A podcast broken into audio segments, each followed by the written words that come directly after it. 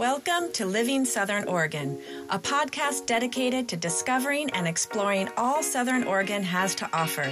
I'm your host, Simona Fino, and I will be introducing you to the people who live here, the things they love, and what makes Southern Oregon a magical place to call home.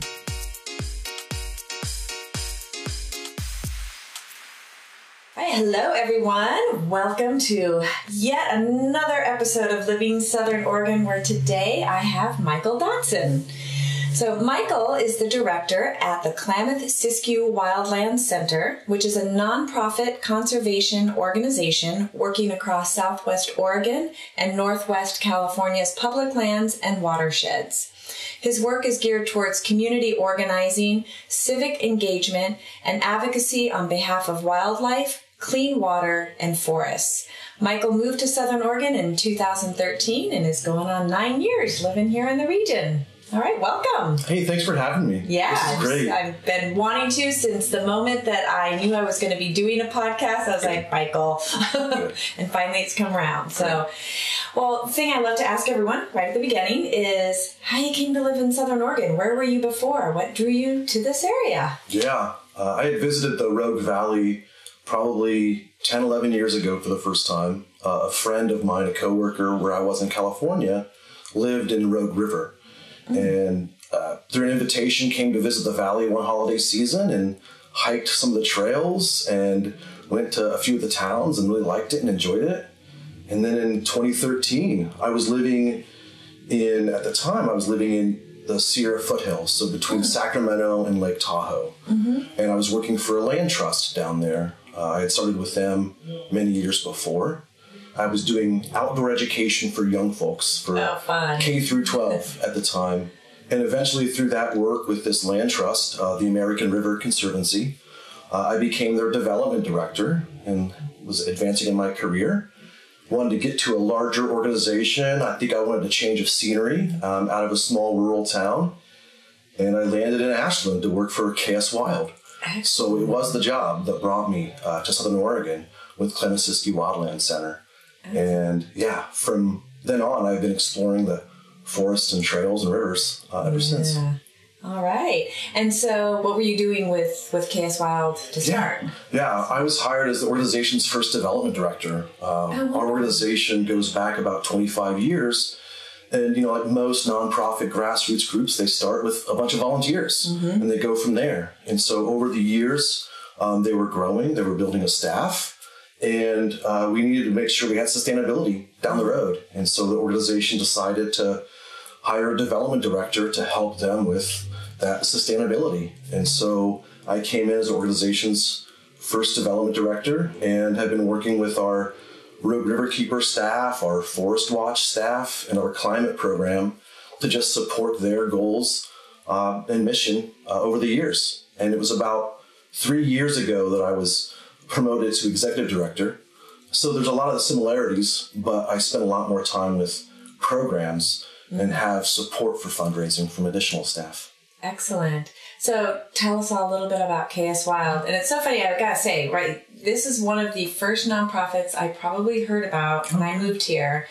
Because in my community on Applegate, there are so many people going to the very well-known dinner events. Yeah. I hear, That's good. I hear about these good. events. Everyone's getting baby, gotta get childcare for the dinner. Oh, that's the. KS Wild Right. dinner. Are you going to the KS Wild dinner? And I still yet to make it to one, so I need to make it to one.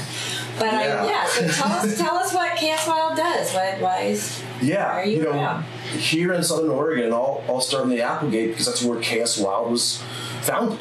Mm. Back in the late 90s, uh, there was a group of folks in the Applegate and the Williams area who were seeing their neighboring forests cut down by the Bureau of Land Management. So around the Applegate, uh, you know, there's a lot of ranches and farms and private land, but it's really surrounded by U.S. Forest Service land, but also Bureau of Land Management. These are federal agencies that are responsible for managing forest land in our area. Uh, the concerns in the late 90s had to do with clear cut logging.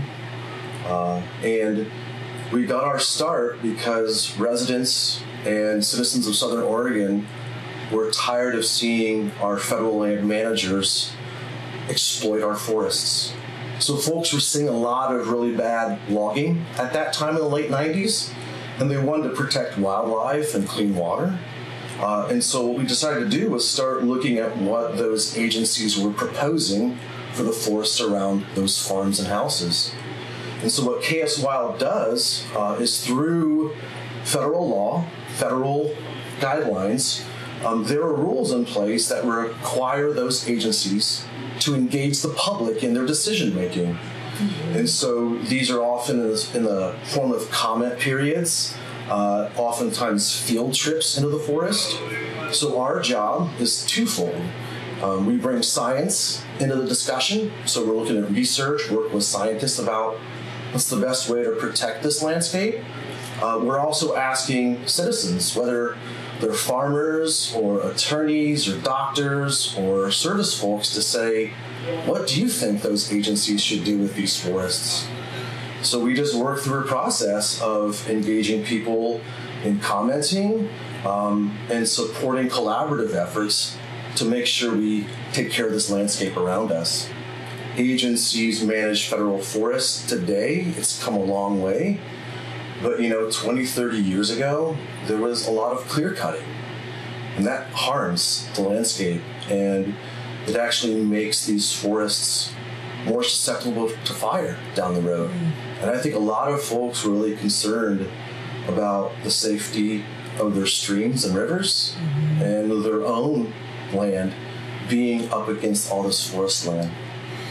So today, that's still a lot of the work that you're doing. Tell us a little bit about how those are all related, right? Because you've got clean water. We know that that's important yeah. for so many different reasons, and that's I mean that's something I'm particularly interested to learn a little bit more about, just because a we're in a drought. Yeah. You know we are fortunate to have as much rain as we did this year, yay! Yes. And hopefully that continues on, but we're still in a drought. Um, so having clean water is really important. It is. And tell us how that's affected by. Yeah, I, I think what's really important to, to learn about forest management in the area and how it impacts water quality has a lot to do with the different jurisdictions that we see in Southern Oregon for these forests. We have um, agencies like the Forest Service and the Bureau of Land Management that manage certain forests. Uh, we also have private lands, and they're all managed a little differently, and they impact water a little differently.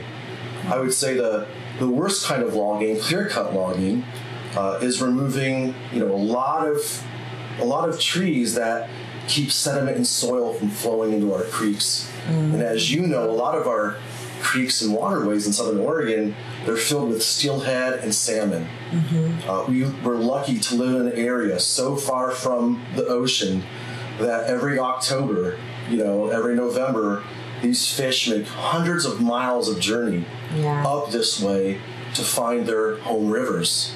And so logging severely impacts those fish and the habitat that these creeks provide for them. Um, some type of logging is worse because on private lands we still do aerial spraying of pesticides and herbicides. And these chemicals get in our waterways. Yeah. And as you know, living out in the Applegate, a lot of these waterways feed our farms for irrigation, they feed our houses for drinking water. So, you know, we want these water systems to be operating in in good condition without having to throw a lot of money at filtration and other ways of treating it. Mm-hmm. And so, whenever we're working on a project where the Forest Service wants to propose a logging project, we go there and we're looking at things like where are they going to do that? You know, we're trying to steer them away from creeks and waterways because, you know, the closer we get to those waterways and we're messing with the land management, the more it's going to impact what happens with that water. Yeah. And that's such an important resource for us here for so many reasons, right? You named a few of them for our farming or irrigation. I mean, so, so many of our farms rely on that for food and herbs and all kinds of things, you know, but also our recreation. I mean, I'm a kayaker. I love, I want to be kayaking in clean water fishing is a huge, huge thing in this area. Um, and so, yeah, I think it's important for people to understand how those are related. Absolutely. And I think KS Wild brings this forest conservation focus in line with our water quality and clean water advocacy. At KS Wild, uh, you talked about recreation. At KS Wild, we have a Rogue River Keeper program. And every summer, Rogue River Keeper goes out into the Rogue River watershed and they do water quality testing. Mm. So they're looking at Bear Creek, they're looking at the Applegate, looking at Butte Creek, the Illinois River, and they're taking samples and they're taking that information and providing it for a national network of water quality data called the Swim Guide. And so, if folks ever want to figure out, like, what is the water quality oh, like near our homes or our communities, places where you fish or swim, there is this resource out there uh, from the Waterkeeper Alliance called the Swim Guide. And you can type in your zip code and you can check out if your swimming hole or your fishing hole uh, is impacted by things like E. coli or other runoff. Uh, so you're right, like for us not to only be on the front end of trying to help plan projects that don't impact the waterways, we're also going to engage on the back end and see like how are our waterways being impacted by our activities like forestry and farming and share that information with the public um, to just inform them and make sure they're recreating safely. Yeah. So you said that was the Waterkeeper Alliance? Yeah. So the Waterkeeper Alliance is a national, and I'm sorry, an international network of organizations that support clean water, fish, uh, and aquatic recreation. Locally in Southern Oregon, we have a Rogue River Keeper uh, that is part of that network. Okay. And so there are keepers, you might say, across the West Coast, across the country, and even internationally. And they're all very much built around that clean water advocacy piece. That's awesome. So then, if people want to go, they can just go to the yes, the, you can uh, check Waterkeeper Alliance website and then look up the swim guide for yes. your area. This time of year, it's I think on the front of their page. Okay. You can also access the swim guide by Googling swim guide. uh, you can also check out Rogue River Keeper's website because I think they have it linked there. And the Rogue River Keeper website is www.rogueriverkeeper.org. All one word. Perfect.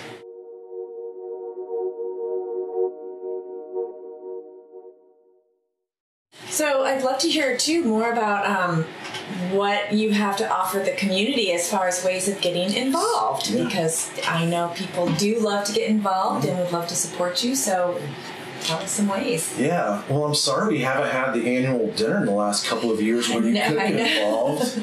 yeah, I was able to do. Um, I had the the fortunate uh, task between 2014 and 2019 of hosting that. And for many years, uh, Wild's annual dinner was this opportunity for us to bring people in from all over the region and just celebrate wildlife, our rivers, our forests. Um, without that happening these days, and with what's transpired the last couple of years, opportunities have been limited, but we're expanding. And I think, you know, the best way for folks this summer to get involved, there's a, a few things. We have monthly hikes uh, that are on our website. Uh, so these are hikes we often schedule a few months in advance. Uh, they can be found at kswild.org. And these are hikes that take place all over our region. We have hikes in the Cascade Siskiyou National Monument. Well, we'll do hikes out at the Oregon Caves National Monument Preserve. I just did a hike out there at Bigelow Lakes, which is a really cool big meadow up along the Siskiyou Crest. Uh, we'll do uh, what else we have coming up? Our Rogue River Keeper this Saturday is doing a, a, float on the Rogue out of Grants Pass. And so throughout the summer, we'll try to host small gatherings that are taking people on boats down the river. Mm-hmm. We have a couple of our own boats, but we often encourage folks to bring their own. And then we also have opportunities sometimes for just field trips and field tours of late, we've been working with a lot of community groups in the Applegate around a couple of projects where we've encouraged folks to come out, uh, to a location and, you know, do a protest. That's sometimes how folks can get involved is they can be activists and protest. Yeah. Um, but I think the best way for folks to get involved and engage with us is really checking out a lot of the hikes and other presentations. Like during the winter time, we'll bring in guest scientists for talks. Um, a lot of that's focused around wildlife and forestry, but we'll bring in butterfly experts or we'll bring in geologists. So a lot of just, you know, science and outdoor education type experiences where folks can experience the forests and the rivers with us. Yeah, and I think that is a great way of getting engaged, right? Because the more that you are engaged in those activities and appreciate what being on a hike and being in the forest has to offer, which we all know is huge, um, both to our, our physical health and our mental health, the more that we want to protect and be aware of what's happening in that realm. So I think that's a great way of getting people involved. So hopefully people check that out because we do have so much hiking around here in beautiful spots, which of course is a question I want to ask yeah. you because as someone who has probably done all kinds of exploring, what are your favorites? Was just talking to someone this week because they were asking me the same question. And you I, must get that a lot. I do. And I always ask the, the person, what is it you're interested in seeing? Mm. I, I, do have favorite wildflower hikes, right? Mm. I have favorite Okay, that's my hikes. favorite. Okay, I'm yeah. going to ask that one because I'm going to ask that specific. Sure. favorite, favorite wildflower, wildflower hikes. Um, yes. I'll say the, the, most relevant one right now because it's the time of year to be up there, mm-hmm. which is early July, is head up to Bigelow Lakes Basin in the Oregon Caves National Monument and Preserve. This is a, a really interesting place uh, because it's a part of this national park, which is a significant cave system. And these are the headwaters to the streams that flow into the cave and out of the cave. It's a really awesome mm-hmm. place. Above the caves um, is this area called Bigelow Lakes, which is this beautiful high alpine meadow with a couple of small lakes in there. And this is the time of year where the lupin and the larkspur mm. and the violets. It's just a, a field of green, purple, yellows, blues. Mm. So I'd have to say that's one of my favorites. And I recommend people if they just want a smaller hike and they're more into botanizing, check out the meadow. But if you're into more of a adventure and a trip, there's a beautiful six mile loop that goes above the meadow onto this ridge line, and you look out at this big, beautiful view that goes all the way from Mount Shasta um, to Preston Peak in the Siskiyou Wilderness. So you have this entire view shed of like the Red Buttes uh, what else is in your view shed there? The Marble Mountains, the Trinity Alps. Wow. And so there's a great six mile loop that I highly recommend people do. I, I think earlier uh, in the year, you can check out the Wild Rogue Trail, the Rogue River Recreation Trail. I think early spring is a great place. Uh, it's a great place to go see wildflowers.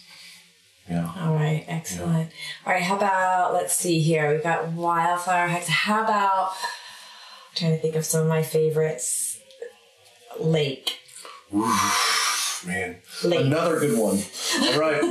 uh, I would say my favorite lake by far is Devil's Punch Bowl in the Siskiyou Wilderness, which is technically in Northern yeah, California.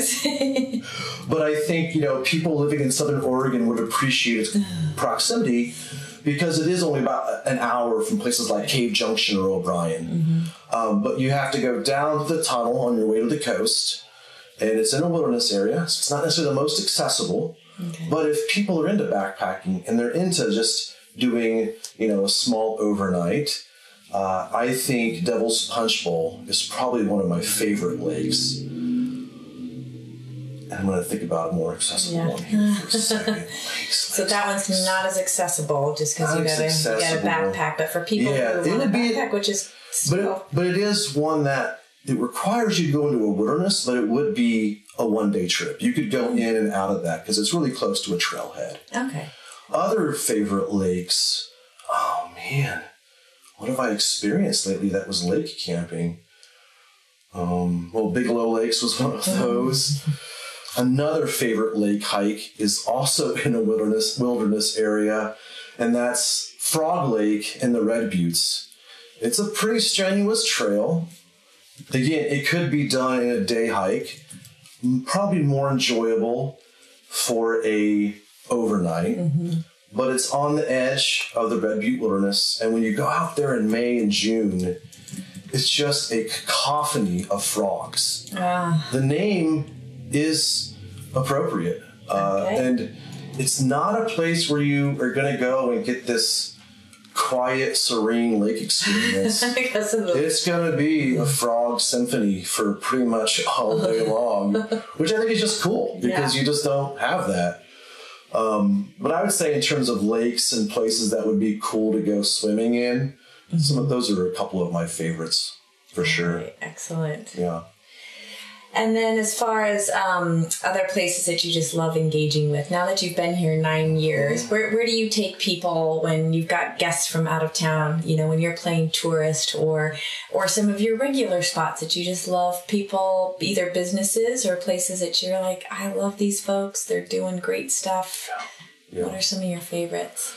Yeah, I think if I was to have uh, my family come from the Midwest, and they're not mm-hmm. as outdoor or active as we are. I always like to find more appropriate, less strenuous trails. Mm-hmm. Um, I would say close to Ashland, I really like taking people to Grizzly Peak. That's a great mm-hmm. loop. If you haven't been up there, it's appropriate. Grizzly Peak uh, provides great views of the Rogue Valley. You don't have to go far. It's not a wilderness experience, mm-hmm. you know, but it's a great day hike. Um, another one of mine's a little farther. It's up above Butte Falls, actually, on the. South Fork of the Rogue. Mm. It's not a part of the Rogue River watershed where a lot of folks are familiar with it, but it's one of my favorite areas because you have this gorgeous hike through some old growth forests right along the South Fork of the Rogue.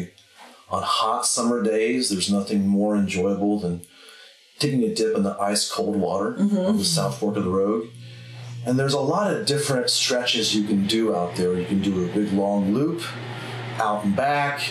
Um, you can do a small hike to a grove of 550 year old sugar pines mm. that you know rivals some of the bigger redwoods you might see down in that country. Um, for me, it's also just a special place because I work on uh, wolf recovery and wolf advocacy, and it's often been a place where we've known that as gray wolves come back into southern Oregon and repopulate the area, they seem to find uh, a good habitat and home in that area. So I like to go back every year and just sort of check out and see if the wolves are around. You know, signs, footprints, scat, um, but I've yet to see anything up there. Yeah. And that was Butte Falls? Yeah, you go up past Butte Falls um, on the Butte Falls Prospect Road, and you head up in there um, into Forest Service land. Mm-hmm. And you know, I often tell people I think one of the one of my favorite hiking guides that I think provides some of what you're mm-hmm. talking about. Yeah. What are some of these front country experiences where you've got friends out of town and it's just easier to get to? Um, Bill Sullivan has a great book called 100 Hikes of Southern Oregon. Okay. And so I just recommend for folks that might be coming into the area and wanting to know more about some of those more popular places that are accessible, Bill Sullivan's book is a, a great okay. starting point. Excellent. Yeah. That's good to know. Yeah, I have a couple of good hiking books, and I, it's, it's fun to start going through them and figuring out. I kind of I went through some of the waterfall ones, and cool. that's yeah, waterfalls are so fun. Yeah. uh, a lot of abundance of waterfalls in Southern Oregon. Mm-hmm. What's your favorite? What's my favorite? Um, well, the one I just went to that, oh gosh, now I'm going to forget the name of it, of course. It's up north by Glide. You go out to Glide, and it was a little less uh, known one. And we went on the, the, what is the river there? Is that Cow Creek? Yes. Think it's Cow Creek. Cow Creek, yep. Okay, cool. And there's two falls. There's the nice. big, big one, and then there's one that was kind of more of a, uh, it's smaller, but yes, And the and we got there right when the wildflowers were just Mm-hmm. starting and going off. So it was, I love wild. I'm a wildflower. Good. That's my favorite. So to have both was excellent. Awesome. And it was also a rainy day, so we packed for full on rain. And then, as Oregon does, it just barely drizzled in the morning, and we had this glorious hiking window of. It's raining over there, but not on us. and then, as soon as we got in the car, it started dumping. So it was perfect. a Cow very Oregon experience for right? right. Bring the springtime. reindeer just in That's case. cool. But Yeah. yeah, and I'm looking forward to getting out on the rivers for kayaking. I haven't gotten to do that yet, so really looking forward to that.